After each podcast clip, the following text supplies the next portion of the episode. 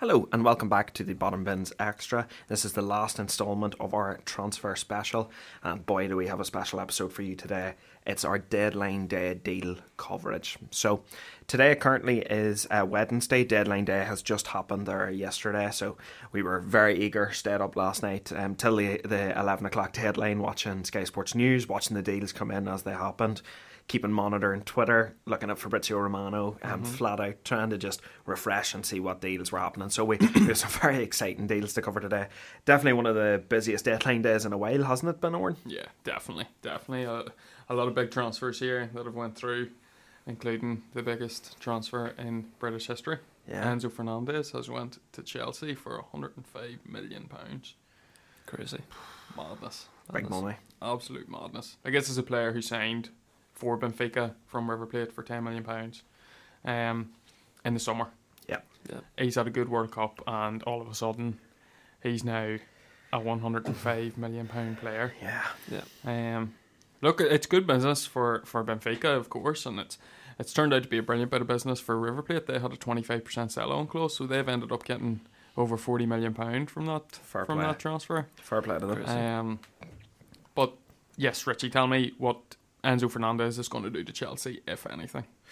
Um, well, look, obviously the, the Chelsea's midfield did need addressing. Um, we're going to cover another transfer later in the episode. They've just lost a midfielder.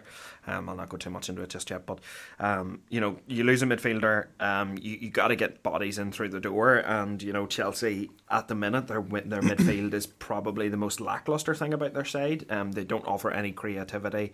Um, their track and runs have not been great. Just their their overall distance covered isn't isn't what a Graham Potter side looks like. Um, Enzo Fernandez is going to add energy, bundles of it. He's a great box to box midfielder. Um, a very great young prospect, great with passing the ball, great at taking a man on.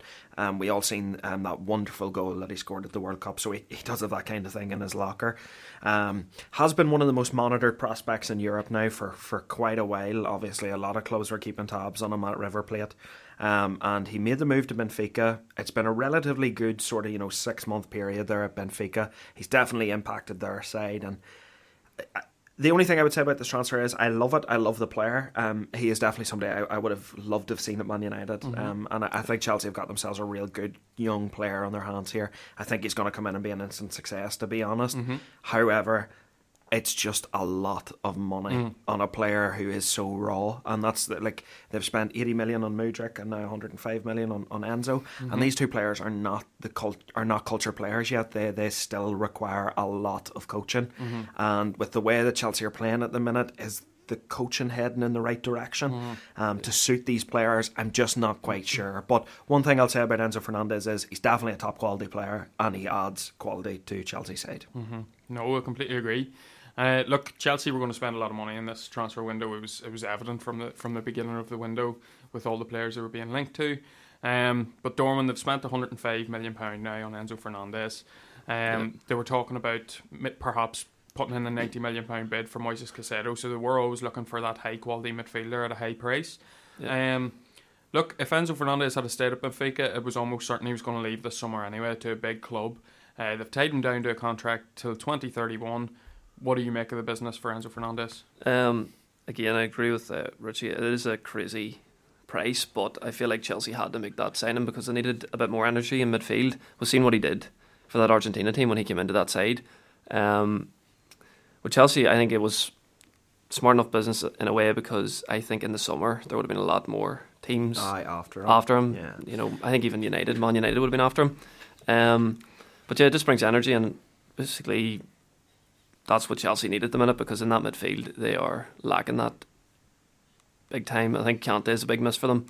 But um, yeah, with the Caicedo one, they were after him too. There was talk even they were going to go for both, which would have been mm-hmm. crazy. But with Chelsea as well, they're being smart the way they're dealing with it, the contracts because then it, the money gets spread out mm-hmm. smart enough. But uh, yeah, they needed the signing. We were saying they're buying all these centre backs, they're buying all these wingers. They need need a midfielder who's going to get the ball, take the ball, bring energy, you know, intercept the ball, all that stuff. So it's a good signing, but it's a crazy price.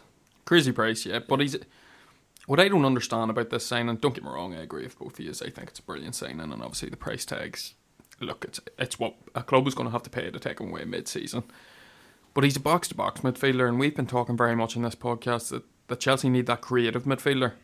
Yeah. Connor, can Enzo Fernandez do both? Um, I think he, he has shown at the World Cup that he is the type of player that can break lines. Um, some of his progressive passing in the World Cup was, was excellent. Um, now, the only thing I would say about that Oran is he had Alexis Mac Allister and Messi in front of him who could do more of the course. creative element. Um, he doesn't really have that at Chelsea as of yet. Like we've already said, Mudryk's not the kind of player that's going to get involved in build up and, and create chances for Chelsea. That's just not the type of player that he is. Um, Ziyech has been in and out of form. It's hard to see him pinned down. Sterling's been in and out of form. Again, Sterling's not really that type of player either. So they're still lacking that sort of creative spark. Um, and I think to, to place that kind of burden on a 21 year old um, who, who isn't that profile of player is a tough ask. Um, but like again, look, the one thing I'll say about him is he definitely does add quality to, to Chelsea's midfield, quality that they haven't had um, in a while. Uh, they don't really have that high all, all action, high working midfielder, especially with Kante injured on the sidelines. I think it's a smart signing for the future, definitely, but it wouldn't have been the midfielder that Chelsea needed at this current moment in, in time. Aye, so a creative midfielder is definitely on the agenda for, for Chelsea in the summer transfer definitely, window. definitely. Um, well, yes, it, it moves us on quickly to Jorginho. Jorginho is a, is a Champions League winner with Chelsea and uh, Euros winner with Italy. Um, he came second in the Ballon d'Or in the in the same year. He won both of them competitions, and he's moved from one London side to another to their to their rivals in Arsenal, the league leaders. Um, Dorman, what do you make of this transfer? Look, there hasn't been a great track record of transfers when they've went from Chelsea to Arsenal. It seems Yeah. to be players at the end of their career or the end of the Premier League career at the very least, and it just hasn't always worked out. What do you think about this one? Twelve million pound. This one shocked me to be honest. It just came out of nowhere. It was like they were linked him, and then suddenly he basically was signed. That that is good by Arsenal. Their their business is good as in like if they're linked to a player. I know they missed out in the big signings, but they always have the backup to get in. Uh, a very strange signing. He couldn't like for Chelsea this season. I thought he was very poor. He did come second in the Ballon d'Or a few years ago. It's it's just to strengthen the squad really. If there's an injury to Partey or something, maybe he could fill that role. But it's still a strange signing to me, to be honest. Hmm. Well, Richie, they are dealt with injury blows to both Partey, and now Mohamed Elneny is also injured. So a midfield signing was definitely a priority for Arteta in this window, and you could see that through the pursuit of uh, Moises Caicedo from Brighton. But you have to look at the way this transfer windows really went for Arsenal. All transfer window, they were after Mudryk and Moises Caicedo. They've ended up with Trossard and Jorginho. Is that a big downgrade from the signings that they were trying to make? Um, I, I don't know if it's necessarily a downgrade, but it's definitely completely different profiles of players. You know, if you're profiling one player and like your backup needs to be somebody of a similar ilk, or at least with a similar skill set, and it seems as though Chelsea's backup options are just completely the opposite type of player to what they were initially going for. Trossard is the complete opposite of Mudryk. Trossard is a get involved in the build up, ball retention player, drive at like well maybe not drive at men, but clever ways to beat a man and always open for a shot. Mud- Mudryk's not that type of player. Um, Caicedo, all action, high energy, top press and midfielder. Jorginho's the complete opposite. Jorginho's a slower, slow the tempo ball retention Yeah. player. I personally don't like the signing of Jorginho. I don't think he makes Arsenal any better, to be honest. Um, that might be a bit controversial. I don't know. I, I don't think Jorginho's that good. I've, I've never really rated him as a player. Um, I've always just thought he was a sideways passing merchant. Um, Yeah. To, to be, No, I'd agree with that. That's where I- it came out of nowhere. Yeah. Because Arsenal do fast build up. You know, Partey's getting the ball Yeah. quickly to Odegaard or Xhaka. That it doesn't really make sense No. to me. And the, way they've done, like that's the thing as well about the age. They've just went for more experienced players Yeah. that are cheaper. Mm-hmm. Maybe they're thinking we've got a chance of winning the league here. We'll get these boys in Yeah. instead of spend the big money Yeah, on true. younger players. True, and, and like that's it. Don't get me wrong; they do add value to Premier League experience, and like you know, Jorginho has been involved in, in winning sides. Um, Trossard hasn't, but I mean, he's in one of the better better teams in the league anyway. But um, I. I don't know. I was just a bit shocked by the Jorginho signing. I think it's relatively cheap. Um, the contract I think is only two years, three years, is that something along those lines? Two and a half years maybe. Um, so it's it's smart as in they've not invested a whole pile of money into this, but I just don't think he suits Arsenal's system, and I, it was just a transfer that sort of baffled me a wee bit. Well, look, Arsenal's midfield is very, let's say, light at the minute. Um, they've also just let go uh, of Sambi Lokonga. He's away on loan to Crystal Palace, uh, Mhm. to Patrick Vieira's Crystal Palace. He played in the in the cup the other day, and he didn't play well at all. Yeah, there was a fair. clip of his captain Martin Odegaard having a good rant on him Yeah. on, on the pitch. Um, but look, Dorman, do you think this is a player? It's a, it's a good move for both clubs, despite Arsenal kind of needing midfielders at the minute. Do you think it's a good move for both clubs with Lokonga going to experience life under Patrick Vieira? Yeah, it could it could uh, rejuvenate his career. To be honest, I thought I seen a bit of the game at halftime. He came on for Partey, who got injured, and Arsenal looked a totally different team. They missed Partey big time. You can tell. Um, Jorginho was probably see. I just don't understand the Jorginho signing, but with him, Lokonga, it probably is the best thing to get out of Arsenal because maybe it was a good thing in a way. Not a good thing that Partey got injured, but they got to see what Lokonga was like because maybe they wouldn't have made a signing. They would have Mhm. went right. We'll wait. We'll see. But he was just so poor, and without Partey in that team, Arsenal are total, total different outfit. So for Lokonga there to go to, we were saying about Palace, like they're very boring team. I don't, I don't know. He has It's, it's a good signing. Like it's a good, Yeah. it's good to get a young player in that Mm. plays for Arsenal, obviously. Yeah. But Experience in the Premier League Yeah. as well. And, and, and like Vieira so far has had a good track record with midfielders. Mhm. You know, Conor uh, Conor Gallagher, um, du, uh, this new fella Cheick Ducouré Doucouré, that's yeah, come in this season. good. You know, he looks like a good player. Mhm. Like I, I would have no qualms that um, Vieira will probably make Lokonga a better footballer. Mhm. Um, I just don't quite know if Lokonga is quite suited to the Premier League. To be Mhm. completely honest, I don't think his particular skill set works in the Premier League. Um, he wasn't great when he signed last year. He was sort of in and out of the team, and again, yeah, this season he's just been totally Yeah. displaced. He is a, he is just an afterthought at Arsenal at the minute, and you know Arsenal invested a lot of money in him. You know, Mhm. eight- eighteen million is, is a big price tag um, for for such a young prospect at, at, Yeah. at that time, and so far mission failed. like they Mhm. played him last year a wee bit, and he just he wasn't working out. No. and that's why they, knew they needed a, a new centre defensive mid. Mhm. So it's a good signing for him, though. He gets a bit of experience in the Premier League. Yeah, we'll see if he's up to the standard. under one of the greatest Premier League midfielders Yeah. ever. Um, yeah, so moving on from Arsenal. Well, Arsenal had one more bit of business in in the transfer deadline day yesterday, and it was Cedric Soares. His loan move to Fulham was finally completed. Fulham had a busy day yesterday, also signing uh, Sasa Lukic and Shane Duffy from Brighton on a free transfer. Good signings all around, Richie. Yeah, definitely. Um, I really, really like that business from Fulham. Um, I also like the, the business from the other clubs that have let these players go. Um, Lukic, he um, was very good at the World Cup. Um, Torino not in the best financial situation at the minute, so um, you know Fulham were able to nip in there Mhm. at, a relatively low fee and, and pick up a, a good quality midfielder. I don't think he's going to come in and start for Fulham. I think he is just um, rotation, but a great rotation Mhm, option to have. mhm. To, to be completely honest, I always thought you know this season if Palhinha or Reed got injured, Fulham's light in midfield, Mm, so that's definitely a sign in that. that, that's definitely going to strengthen. Yeah, uh, Shane Duffy again. You know, Tim Ream is is in his latter latter stages of his career. Having somebody like Duffy there, a bit of Premier League experience, not a bad backup option to go to. And again, Kenny Tete's having a fantastic season. Um, and Babu hasn't really hit the ground running. Um, I was actually surprised that maybe didn't let him go, e- Mm. even on a loan Yeah. deal in January.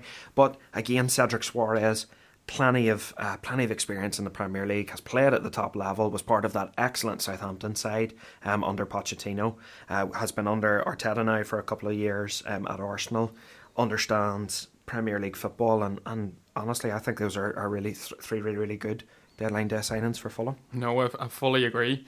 Uh, no, Fulham they Yeah. needed to recruit um, this season. Dorman didn't they? Yeah. Uh, especially with their league position, which nobody expected at the start of the season. They're doing very well, but I and they're not superstars to tell you the truth. To be fair, against uh, Tottenham, I thought they were very they looked very tired. Mm. So the squad depth's definitely going to help. And that Lukic deal, eight million, like that's a steal. I, I Mm. couldn't believe they got him because like, he was starting for Serbia in the World Cup. Yeah. Mhm. Serbia is a decent decent team, and he, he is going to strengthen that team. As you say, it will be hard for him to get in because they're all playing so well. yeah, And then um, obviously Shane Duffy has been there already. He knows what's happening. He was on loan, wasn't he? And then Yeah, he was on loan and just made on it permanent now. Yeah. So that's good backup. Good like, business. yeah, I Yeah. think I think Fulham are could maybe now top eight could be a realistic possibility. Let's hope so. Force to be reckoned with already this season. Uh, moving on to the other North London club, uh, Tottenham Hotspur had a busy day yesterday, especially in the in the right back department. So um, Pedro Porro's deal finally has been completed. A forty-five million pound transfer from Sporting Lisbon. It looked off. It looked on. It's been a saga the entire transfer window, but Conte has finally got his man at Spurs, um, and his two, let's say, proteges. Uh, Jed Spence has left Tottenham. Uh, he has left on loan to go to France to get more experience with Rennes, and Matt Doherty has weirdly had his transfer, uh, has had his contract torn up by Spurs, and he has moved to Atletico Madrid on a six-month loan. Connor, you come from a majority Spurs household.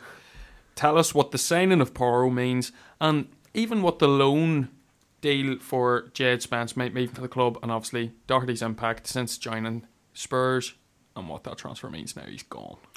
Yeah, very busy day in the right back department. Um, I think Porro is the perfect man um, for Spurs. I, I, really, really like Porro. I, and we, we've spoken about him quite a bit now, and I, I can't wait to see him in action for Spurs. To be honest, mm-hmm. this this is a top right wing back. To be honest, um, this is one of the one of the top wing backs in, in world football at the minute. So I'm really excited to see him in the Premier League. Um, that thing that we've always said about Spurs struggling to breach the gap between midfield and attack, um, and and get the ball into their forwards.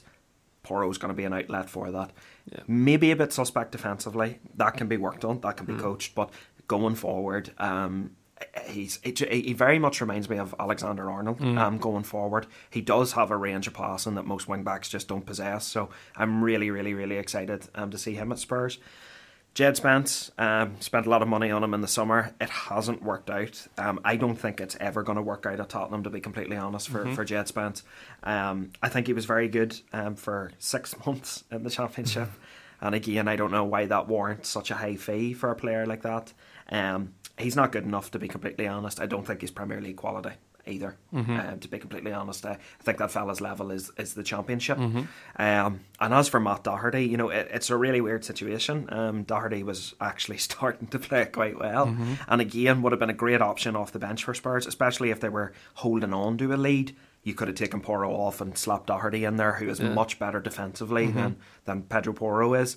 Um, so the fact that this situation has happened where they didn't realise who they were sending out on loan mm-hmm. and that they, they maxed out their, their loanees mm-hmm. yeah. and had to tear up Doherty's contract is is quite a silly situation to be mm-hmm. honest and for a club that's supposed to be so well run and yeah. a well oiled machine mm-hmm. they, they really made a boo boo on that one um, it's very weird thinking that a guy from Ireland, Matt Doherty, I know he's going to play. Is going to play, for, for one, um, of the biggest one of the biggest clubs in, in the world in Atletico Madrid mm-hmm. and play under Diego Simeone. And the worst thing about it is, I say the worst thing, it's actually great. It's great for him. He's probably going to be unreal out there because of that defensive Definitely. style of football. Yeah. Mm-hmm. He's going to improve. I, I, I, like, like will, look at Trippier, for example. It, will not shock me if he comes in and starts straight away. Like, no, yeah. no, and, and, does really, really well out there. Mm-hmm.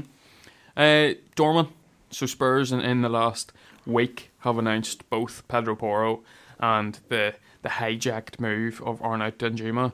Do mm-hmm. you think, like you've been talking about Spurs in the past few weeks in the podcast, do you think this will really solidify their chances of getting into the I top think, four? I think now they do have a good chance of top four. Um, Porro, he has 14 goals and assists combined this season for Sporting Lisbon, and we've seen him in the Champions League. He's a very good attacking player. Defensively, maybe not all there.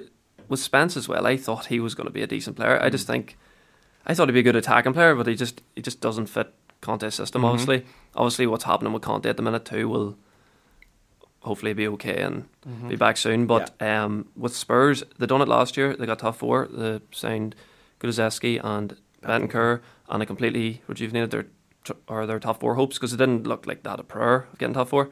So they are back in Conte. They're giving him a few players that he, he said he needs. And Danjuma, I was I think we spoke about this before too. It's a it's a weird signing, but you know you can't always squad depth. He's a good attacking player. He scores goals.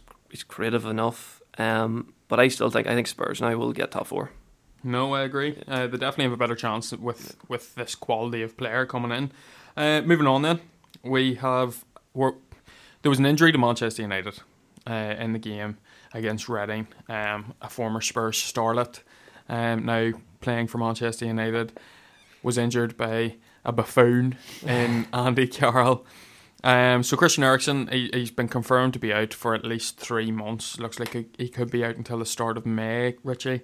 Um, and he's been replaced now with Bayern Munich midfielder and Austrian midfielder Marcel Sabitzer on loan. A deadline day deal that nobody probably saw happening. Erik Ten Hag, about 10 minutes before the news broke that United were going after Sabitzer, said in his press conference that he doesn't think any more business will be done. But it's over the line, it's done. Sabitzer is now uh, a red. Um, he's a red devil. What do you think of this transfer? Really excited, um, to be completely honest. Really, really, really, really excited. Um, we were driving out of uni there yesterday, obviously, and the, the news of Eriksen kind of had just broke uh, maybe a couple of hours before that, and it was the first time we got a chance to look at our phones and, and see the news. And um, to be honest, it, it really made me quite nervous because I thought that's our top four hopes kind of really, really dented. Um, Eriksen has been absolutely quality for us this season, and, and to replace those assists was always going to be difficult. But you know, in terms of a last minute sort of panic loan deal, I don't think United could have done much better here. Mm-hmm. Um, taking aside last season because he was poor last season, Sabitzer has been one of again one of the most looked at midfielders um, in in European football. Um, he was excellent at RB Leipzig. He was excellent at RB Salzburg. He has progressed his career in, in a very strange way. You know, he started as a sort of a centre forward, mm-hmm. then he dropped back to a ten, then he became an eight. He sometimes plays as a 6 mm-hmm. now. He can play on the right wing. He can play on the left wing. He's a very versatile player, but his, his best years came as an 8 mm-hmm. um, and, and, as an eight, he was known for his dead ball ability. Um, a very comfortable player with, with two feet. Um, his, his left foot's just as good as his right foot. Um, not necessarily known as a, a, dribbler, but I don't think Eriksen is either. I think the two profiles match up quite well. Yeah. Uh, I think Sabitzer's just a bit more physical mm-hmm. um, and is going to add a bit more muscle into Man United's midfield. But listen, on a six month loan deal and if, and with, with the possibility of it working out, you know, you could get him on the cheap in the summer because mm-hmm. he is 29 years of age. I, I really like this signing. Um, I always really liked um, Sabitzer, mm-hmm. especially these last few years. I really enjoyed watching RB Leipzig and in, in the Champions League, and it, like even when they tore us apart, uh, Sabitzer was a joy to watch. I remember mm-hmm. the ball yeah. he played for um, Angelino mm-hmm. in the first yeah. two minutes of the game against United a few years ago. That's the type of thing this guy can do. It hasn't quite worked out at Bayern for mm-hmm. him, which is surprising because it's Nagelsmann. Mm. And he worked that his best years came under Nagelsmann at Leipzig. So it's strange that it hasn't worked. But I have faith in my manager. I have faith that the coaching's going to be good, and, and I have a real feeling that Sabitzer's going to come in and, and be, a, be a fantastic addition to, mm-hmm. to our squad. Well, Dorman, there's been a lot of question marks about this. Let's be real, it is a panic signing. We probably wouldn't have signed midfielder if Christian Eriksen hadn't get injured. No. Yep. Um, so there's been a lot of questions from pundits uh, and, and other football creators and stuff. Um, but this is a fella who he hasn't played as much football as he would have liked, but he is behind probably one of the best midfields in the world in uh, Goretzka and Kimmich. Yeah. Um, so he was never going to get that game time that he, he probably desired. Mm-hmm. But as Connor said, his physicality is what sets him apart from Eriksen because they are very much a like for like player. He's in the top 8% for tackles per 90 and he's in the top 3% for tackles in the opposition third per 90 in the top five leagues, out of any player in the top five leagues. What do you think Sabitzer's going to bring to Erik Ten Hag's team? And is he a level above our replacement midfielders in the likes of Fred and Scott McTominay? Yeah, definitely, definitely above them. Um, he's going to bring more energy, and as you said, he's he is a better tackler. I thought against like teams like Arsenal, I thought Eriksen's been brilliant this season. Top assister, one of the top assisters in the league, top assister for United. But I felt against Arsenal we were kind of missing that bit of you know like somebody who could win the ball back tackling because yeah, like we were just getting overrun, overrun yeah. and Eriksen doesn't bring that defensive mm-hmm. work rate. You know, uh, obviously he's not a dribbler, um, Sabitzer, but we don't really need him for that. No. We just need, we just need a bit of a creative midfielder, which he can be as well. He scores goals as well. I think it's a. I did. I thought when I seen Eriksen's injury, I was like, top four could be in huge jeopardy. In jeopardy. But with this signing, with the limited time, United have done well here. I think this is this is a good signing, and I think he is a top player. He played for RB for really is, seven yeah. years. He was one of the best players in the Bundesliga mm-hmm. for that period of time. Against United in the Champions League, he destroyed us. We when we got beat, we got put out to RB. Yeah, yeah. Um, he, so he, killed us. Mm-hmm. I think I think it is a bit of a panic sign. It seemed like Paul Merson was like, "Oh, he can't get on for Bayern. That Mhm. means he's a ba- how's that make him a bad player? I just don't understand that." Um, and we got he's going to be coming in that top manager as well. Exactly. He's going to improve him even further. He's got that experience as well. He plays Bundesliga is a top two or three league in Europe. Um, He's I'm- made I'm- 24 appearances for Bayern Yeah. this season too. I'm excited. I'm excited to see what he'll bring to Man United, and I think he's definitely better than Fred and McTominay. No offense to them players, but he just he's just a class above. Yeah, and I- again, just touching on what Connor said there, oh, what you you can't start in front of Goretzka and Kimmich. Oh, so does that make you a bad player? Mm, yeah. I couldn't start ahead of Ki- Kimmich and, Yeah. and Goretzka. I, I mean, there's many midfielders Mm. out there. There's so many professional footballers out there that wouldn't start ahead of Kimmich or Goretzka. So if, if he's still good enough to play for Bayern and come off the bench, Mm-hmm. so that's telling you what he's just just a step below those guys. So does that make him a bad player? Yeah. That comment from Paul Merson was absolutely ri- ridiculous. Yeah. Absolutely But ridiculous. Bayern bought him as well, so that means he is a top player. They just Exactly. don't pick out donkeys like they pick Exactly. out good quality players. they that kind of buy thing. they buy the best in that league. Mhm. So And i- it's- so yeah. if they bought him, he is one of the best. And you from said that league. he's played 24 times this season. It's Yeah. not like he's just not Aye. getting any game time. wa- wasting away. So Paul Merson's comment is just, Yeah. I think it's just per punditry. To be honest, he doesn't. He obviously doesn't watch any football Yeah. in that way. No, I fully agree. Um, just talking about that RB Leipzig and United game. Um, whenever he was at Old Trafford, Yeah. uh, it's, it's just resurged now in the past day since he signed for Manchester United. He he told the uh, the media how playing at the Theatre of Dreams has been his dream since he was a child. Um, he says, and one day he hopes to play there again. Now he's a Manchester United player. What does that team spirit mean, especially to this Erik Ten Hag Manchester United team, Richie? Um, I think it's good that there are so many players actively looking to play for the club again, uh, which is always a nice thing to see. It, Absolutely. it means he must be doing something right. Yeah. Um, yeah, look, listen, guys who are passionate about, about the shirt and passionate about the football club, you, you obviously want to have them have them around. It does build that sort of culture. Um, the only thing is the performances need to match that um, sort of ambition and that love. Um, like it's all well and good saying you love playing for the club, you love representing uh, the badge on your shirt, but if you're shite on the pitch, there's- I'd rather have somebody that doesn't give that much of a fuck, but is a great footballer. Yeah, you know yeah, what I mean? Um, yeah, look, it's great to have guys come out and, and make comments like this. Um, it, it does make me happy um, as a Manchester United fan, definitely. Um, and I do think he's going to be a good a good addition because he is a quality player. And listen, if he performs for six months, there's no reason why Man United couldn't go out and buy him in the summer. Mhm. And like, I, I completely agree with Connor. Even if United didn't sign a world class midfielder in in the summer, to have the option of playing Eriksen against sides where you can be a wee bit more expressive, Mm, yeah. but then in the bigger games you can go to Sabitzer Yeah. because he gives you that grit in midfield. It's not a bad two options to be rotating not. between. Absolutely. And he's a, he is an upgrade on Fred. Let's be honest. Yeah, he is uh, better. completely. And also, and, it he's is- about five upgrades on Scott McTominay. So Yeah. but he wants to come to United. There's a bit of positivity around United again. Yes. We're getting results. The manager is just improving us greatly. Like he said, he wants to play under Ten Hag. yeah. So bodes well for the future. I'm just Absolutely. happy. I'm, I'm just really, really happy at the minute. Like United's playing in the League Cup semi final tonight, and Mhm. I, I like for, for the first time in a long time, I'm actively excited to watch Yeah. Man United again because I always think, yeah, we could pump that team tonight. To Mhm. be Yeah, honest, playing better football. Yeah. More exciting football. Yeah. like it's just it's it's a good time to be a Man United fan again, and let's just hope this trend keeps going Yeah. in the up and up. Absolutely. It's it's a long time coming for us fellas. Um, another major major transfer that was confirmed yesterday. The news broke a couple of days ago, but it was confirmed yesterday. Arguably the best left back and best right back in world football has left Manchester City after a, a short spell of poor form, and obviously after the World Cup, he, found it hard to get back into Pep Guardiola's side, but still undoubtedly a world world class talent. Dorman, João Cancelo has moved to Bayern Munich. Wow. I know. I came out of nowhere. I think Wow. you said it when we were just coming out of class, and I Mhm. was like, "Wow!" Because he's been such a top player in the Premier League for the last since he's come into the Premier League from Juventus. Um, I was just shocked to be honest. He's obviously going to a top club in Bayern Munich. There's been a falling out because he hasn't started a game, Mm-hmm. and obviously City have that. They have so many players of squad depth. They can just go, "Okay, then you don't want to be here. We'll let you go." Mm-hmm. But um, it's a crazy signing. Crazy, absolutely crazy. It seemed to come out of nowhere as well. Um, look, obviously there must have been a wee bit of a falling out with Pep. He says there hasn't been, but Connor, this signing Bayern were probably going into this season one of the favourites for the Champions League, as they always are. Mm-hmm. Surely this signing just enhances that notion.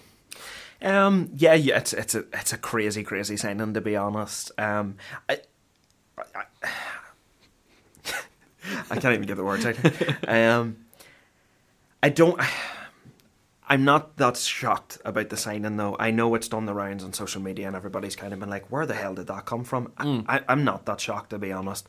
Um, over the past few months, and especially over the World Cup, Cancelo hasn't been great, um, and uh, he, he, he couldn't buy minutes for City. And I hadn't, I, I hadn't seen City a whole pile since after the World Cup, and the first time I, I got to really sit down and watch them, other than just watching highlights, was uh, was against Man United, and I thought Cancelo was their worst player that day. Between it toss up Yeah. between him and Foden, to be completely honest, I, I thought they were the two of them were exceptionally poor. And you know, I you've watched Cancelo in the Premier League for the last few years, and, and he is just so good at everything. He's so good defensively. His ball carries are excellent. His passing range is ridiculous. He's made the trivela famous. Mm-hmm. Like he is a world world class fullback. But there's a reason City are sitting second, and there's been a number of guys this year who just haven't turned up for City, mm-hmm. and he's probably prime culprit number one. Mm. Um, so I'm not that shocked by the signing, to tell you the truth. And if he was going to go anywhere, it was going to have to be one of the other biggest clubs in the world, and there's no bigger club in Germany than Bayern Munich. So signing completely makes sense. Um, they are weak in those fullback areas, so he's going to come in and, and play immediately, um, and he does make them better. Um, he, he, I think he is the type of player that Nagelsmann can can work with. Um, he, his fullbacks sort of have a similar profile. Uh, you know, you look at the likes of Mazraoui, similar profile to, to Cancelo. So I think he's going to come in and, and be an instant success there. There's a 70 million uh, pound buy option. On, I don't know whether it's pound or euro, sorry, but uh, there is a 70 million buy option on that deal. And to be honest, I don't, I don't see him playing for Man City again. No, I, I totally agree. Totally agree. Um, so moving on from a club that hasn't won the Champions League in Manchester City to a club that has won the Champions League in Nottingham Forest. They have signed arguably one of the top 10 goalkeepers in world football. And over the past 10 years has probably been one of the best goalkeepers in world football. An absolutely phenomenal signing on loan from Paris Saint Germain. Keylor Navas is now in the Premier League. What is going on with that signing? Dorman, there's going to be an 88 rated goalkeeper for Nottingham know, Forest it's crazy. In idiot rated Nottingham Forest keeper. This could save them this season. I said yesterday they get relegated, but now starting to think things over. Um, world class keeper, obviously a bit older, they needed it as well. Like I've seen Forest a few times against United. Wayne Hennessy is not up to Premier League standard, No. so this is a great signing. A leader, he wanted to go there as well, which just shows the pull that Forest has. The Premier League is the biggest league in the world, Yeah. but um, And Forest is one of the biggest clubs yeah, the one of the biggest clubs in.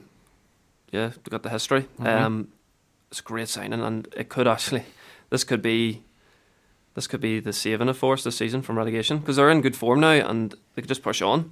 Absolutely, absolutely. And look, they've signed all these players in the summer and whatever, but I think the transfer business in January has been particularly good. Yeah. And yesterday they made three signings on deadline day.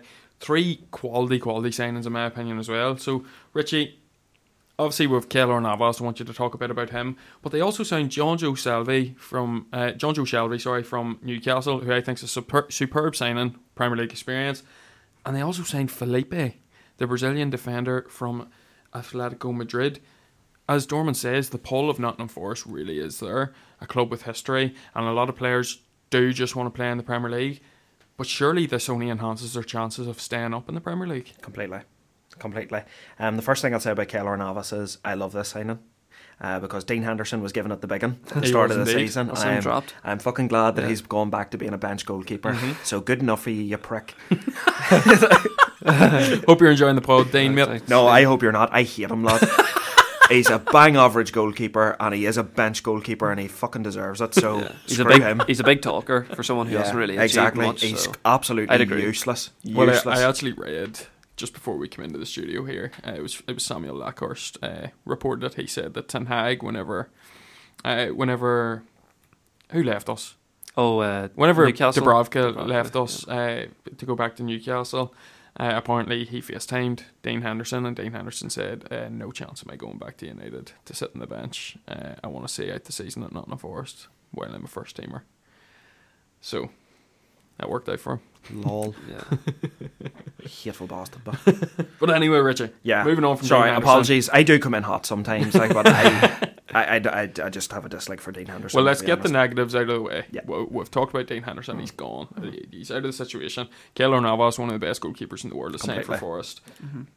Felipe, who has arguably been one of the most consistent defenders in Europe over the past 10 years, uh, and Jonjo Shelvey, who is a stalwart in the Premier League. It's crazy that in Nottingham Forest's first six months in the, in the Premier League, we're talking about adding Champions League experience to the squad, which is mental. Again, Felipe, he's a player that's been there and done it.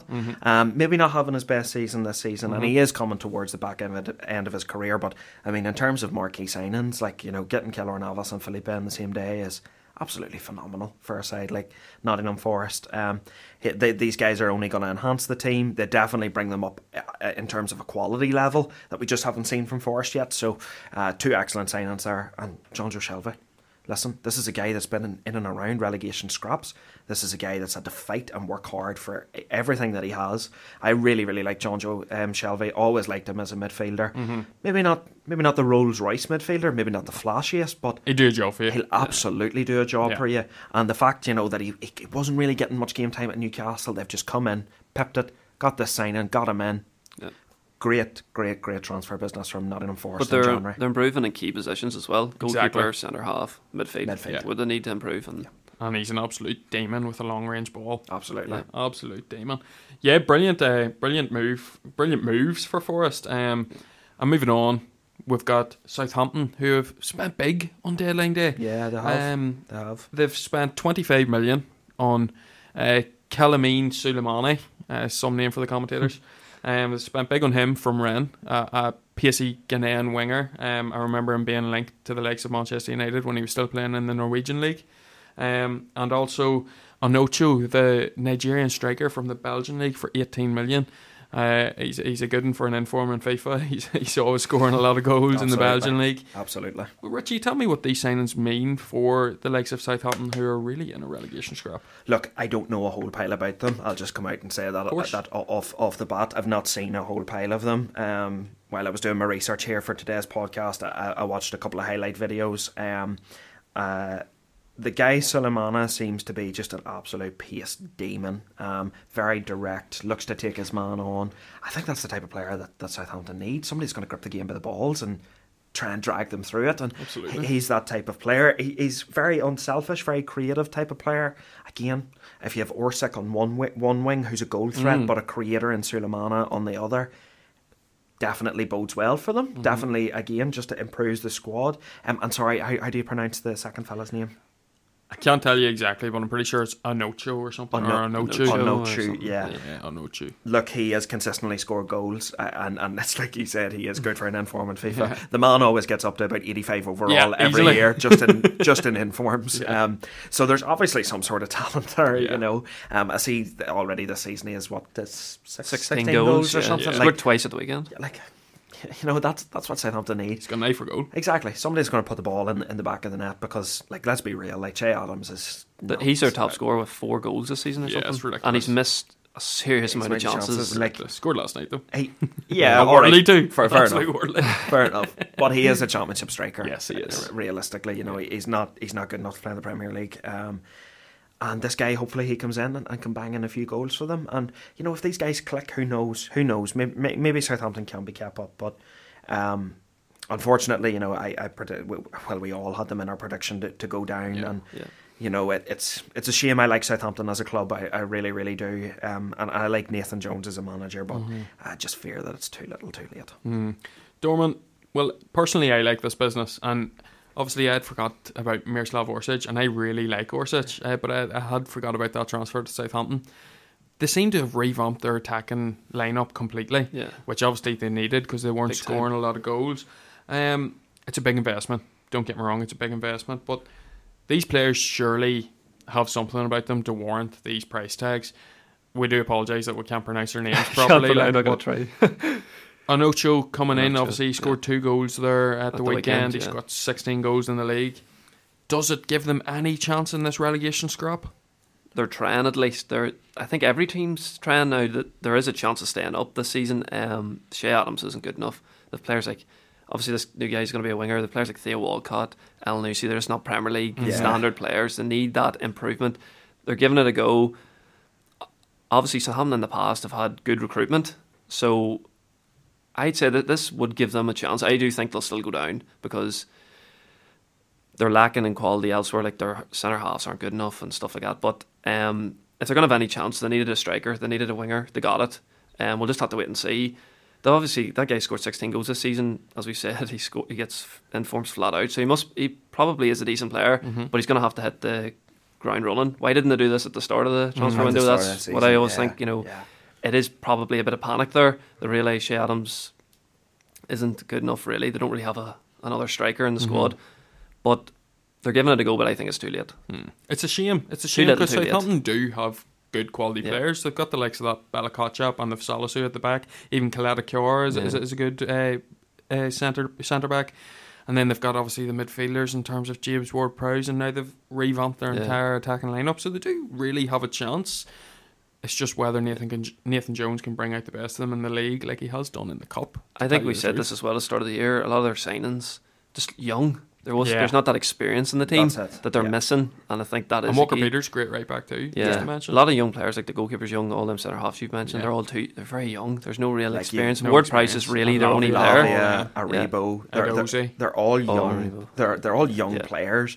That, but it's like we said on, on yesterday's um, mid season review. So if you haven't watched it already, please check out part one and part two of, of our mid season review. But like we said on Southampton, their transfer policy was strange in the sense that they signed very young. when realistically, if they had mixed the young with players who were ready to come in and play in the Premier Yeah. League now, Mm-hmm. you could have looked at it and went, okay, I understand that. But the signing of like you know six or seven youngsters who had only played Premier League two football Mm, as opposed to real top flight football. Yeah.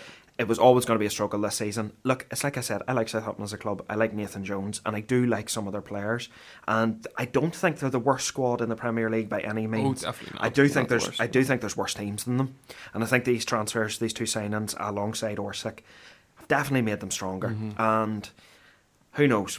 Who knows? But uh, but I, I do I do just fear that it is maybe just too little, too late. this it'll be interesting to see coming into the season. And look, if they do go down to the championship, it'll be hard to keep a hold of a lot of their assets. Mm-hmm. Um, but it would definitely be one of the strongest squads in, in the championship. Um, moving on, we've got Leicester City. They had a, a busy day yesterday as well. Um, so they had two outgoings, in Ayoze Perez and Marc Albrighton. Both of them were six months left on their contract, and they've both left. Perez has went to Real Betis and Albrighton to West Brom. But they've also brought in Harry Souttar, the, the Australian centre back, played brilliant in the World Cup, signed for 17 million. Surely it's not enough, Richie, to keep them in the Premier League. It's um look they've they've got rid of two attacking players and brought in a defender. Um, strange, strange business to be honest. Um, I think they've overpaid uh, for Souttar. I think he is a very good defender. Showed in the World Cup that he, he can mix it up with some of the world's best, but you know, again, like we're we're trying to justify paying big money for players who have had a, a good performance in the World Cup. You know, how many players have had good performances in the World Cup and then turn out to be shite? You know, um, Stoke have done the better out of this deal, I think. Um, They've replaced him with Axel Tuanzebe from Manchester from United. Manchester. United, yes, you know they're getting a quality defender there if he can stay fit. Mm-hmm. Um, and you know, at the end of the day, they've managed to get 17 million for a player that they, at the start of the season they probably thought was maybe worth Yeah, there was no real a few, talk. a few Mhm. million. There was no real talk about him until the World Cup. Until the No, World where he did perform well, but Yeah, You know, we'll to see. Um, yeah, and again, it's one of those transfers. It's it's a big risk for Leicester. Um, Yeah. there's no guarantees this guy's going to come in and be any good for them. So uh, I don't really have much more to say Yeah. other than Leicester's that. in thin ice They definitely needed a centre half, though. That was the thing. I think they're playing Amartey, is it? Or Yeah. Aye, Daniel he's Amartey. playing centre half. Centre back. Jonny Evans obviously been injured a lot, has hurt them. They probably needed a new goalkeeper too, to be honest. But I think it was FF or F, whatever FFP, FFP. It's yeah. there, and they can't really make many signings. No, they're in a dire So- situation.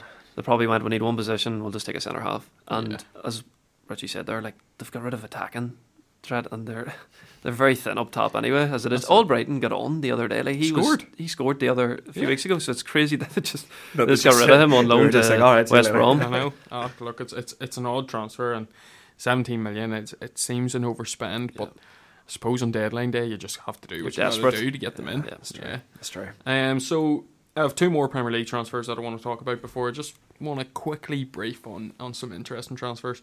So Weston McKennie has went to Leeds. Connor, I'm going to take your opinion from Leeds, and then obviously we've got Ayari, the young Swedish, uh, young Swedish midfielder who's going to Brighton. We obviously haven't watched a lot of him, but there was all the talk about Moises Caicedo, so I'm going to come to you about that, Dorman. Okay, so first, Richie, Weston McKennie, played for Juventus, played for Schalke. He's played at the top, and now he's away to Leeds for a relegation scrap with his his compatriot, his, his US compatriot Jesse Marsh. What do you think about this transfer? Um, again, you know, I, I said it on our mid-season review. To me personally, I think Leeds are going to go down. Mm-hmm. Um, I don't think their squad's good enough to be completely honest. And Weston McKennie is a competent footballer. He, he's a decent player. You know, you don't play for Juventus for nothing. Um, you don't make the amount of appearances he made for Juventus for nothing, Mhm. even if it is a welter in Juventus side. Um, I do think he's a decent player, but I mean, is he going to be the guy that you know manages to turn Leeds season around and, and, and get them out of a relegation battle? I don't think so. Um, I don't think Leeds' business has been particularly um, impressive, to be completely honest. They brought in uh, Rutter as well, the, the striker from Hoffenheim, um, who's been likened to Roberto Firmino, which is just lazy journalism, if you ask me, because Firmino used to play for Hoffenheim. Um, yeah, again, they've brought in Rutter, spending a lot of money on, on a guy who hasn't really put up big numbers as of yet. Um, don't really like the business, to be honest, and I just don't see it with Leeds, to be honest, Oran. I, I don't get the hype. I think Jesse Marsh is a poor manager, and I think Leeds will go down this year, to be honest. Look, it's, it's definitely a possibility. Um, they're in a relegation scrap for a reason, and one midfield signing's not going to do the best there. Um, but yeah, moving on from one midfield signing to another. So uh, Yasin Ayari, um, the, the Swedish midfielder, has moved to Brighton and Hove Albion for of five million. He's played 24 games this season in the Swedish league with four goals and one assist. Look, let's not kid ourselves. We, we haven't watched this young fella, but No. Brighton's transfer business is always spot on. And do you think he could be the new Moises Caicedo should he leave in the summer? Um, obviously, I haven't seen much of him, but what I've read about him, he is a versatile player, technical player. Um, and with Brighton's uh, recruitment recently, it's just been superb. So, under a good manager as well, I can't see him not performing well. I've seen the manager come out and said they're going to have to give him time. He's a young player. He's played twice for Sweden, Mm-hmm. and he's only 19, and he's played over 50 times, I think, for AIK. Mm-hmm. So it could be a replacement for Caicedo because we know he's going to be gone in the summer. He's going to go no matter what happens. Um, and they'll probably have money to recruit even further. Uh, but to sign a young player with their track record, uh, uh, there's no doubt in maybe a year or two time, probably for the future, On he the million a- transfer. He could be 80, 90 million as well. Yeah, no, definitely, definitely. Look, we always commend Brighton's business and, and their ability to to replace players that they do sell their their highest assets. Um, yeah, it was it was a busy day for Premier League clubs in the in the deadline day, uh, and in the window in general. Obviously, Chelsea spending the majority of that. A couple of other transfers that I just want a quick opinion on. So Flo Thauvin, World Cup winner, has moved to Udinese on a free transfer uh, from Mexico. And then Thorgan Hazard and Van Aanholt have both went to PSV. Obviously, PSV have lost Madueke and Gakpo. Are they good replacements? Obviously, Van Aanholt's not an attacker so much as he is a, an attacking fullback. But are they good replacements, Richie? Yeah, I, I think so. I think so. I think the Thorgan Hazard one really sort of Took caught, us by surprise last night, didn't caught it? me Yeah. off guard. Um, definitely a good signing. Uh, again, I like Van Aanholt too. I think he was very good at his time at Crystal Palace in the Premier League. Don't think he, he it's really worked out for him at Galatasaray, but you know he's got heading back to his native country, so I don't see why it, why it wouldn't be a success to be honest. So yeah, good business from PSV and on on Florian Thauvin as well. Just Crazy. madness, Crazy. madness. I didn't even realize he was playing out in Mexico. Yeah, I he went to completely forgot about him, to be honest. Yeah. He went to Mexico after having that great World Cup where, Yeah. where France won the World Cup. He went to Mexico in that window. Okay, I thought he was just one of those players that sort of Drifted disappeared. off. Yeah, He was in, he was at Newcastle on stage too. Yeah, he he was, was. yeah. He was. Yeah. Yeah, no. But the Hazard one surprised me too because I, Really? I thought he would be good enough to I thought he was keep starting, starting, for, in the for Borussia Borussia Dortmund Dortmund. team. Yeah, Must have been why they were looking at the Swedish superstar Langa from Yeah, that's Manchester. United. But who knows? who knows? Who, who didn't end up leaving United? no. But unfortunately. the less said about that, the better, I suppose. Um, Connor, do you want to sign us off? Yeah, hundred percent. Uh, listen, folks, thank you so much. Um, th- this is going to be it for our transfer coverage, at least until the summertime. Um, going to have some interesting news to share with you in in the next couple of weeks, but uh, we're going to wait till that's all wrapped up before we share that with you. So make sure and keep an keep an ear to the ground for that one. Um, if you know us personally, you probably already know this news. to be fair, um, but we're absolutely buzzing to announce it. But like I said, we're just hanging off until everything's official Mhm. before we announce it.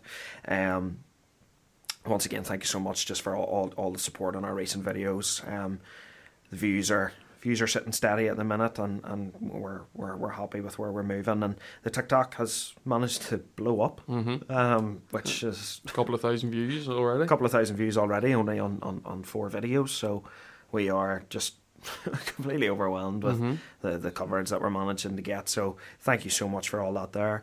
Please follow us on TikTok, Instagram, and Twitter. That is at Bottom Bins Pod. As always, you can find us on the Parlay Sports app. That's P R L Y Sports in the Apple App Store. Come on and join us for a footballing conversation. We have part one and part two of our mid season review already out. So if you haven't listened to those yet, please head on over to wherever you get your podcasts and give it a listen. That's three hours of, of really, really good in depth analysis um, content on the teams within the Premier League so far. Um, spoiler if you're a Liverpool and Chelsea fan, you mightn't be happy with what I have to say, particularly.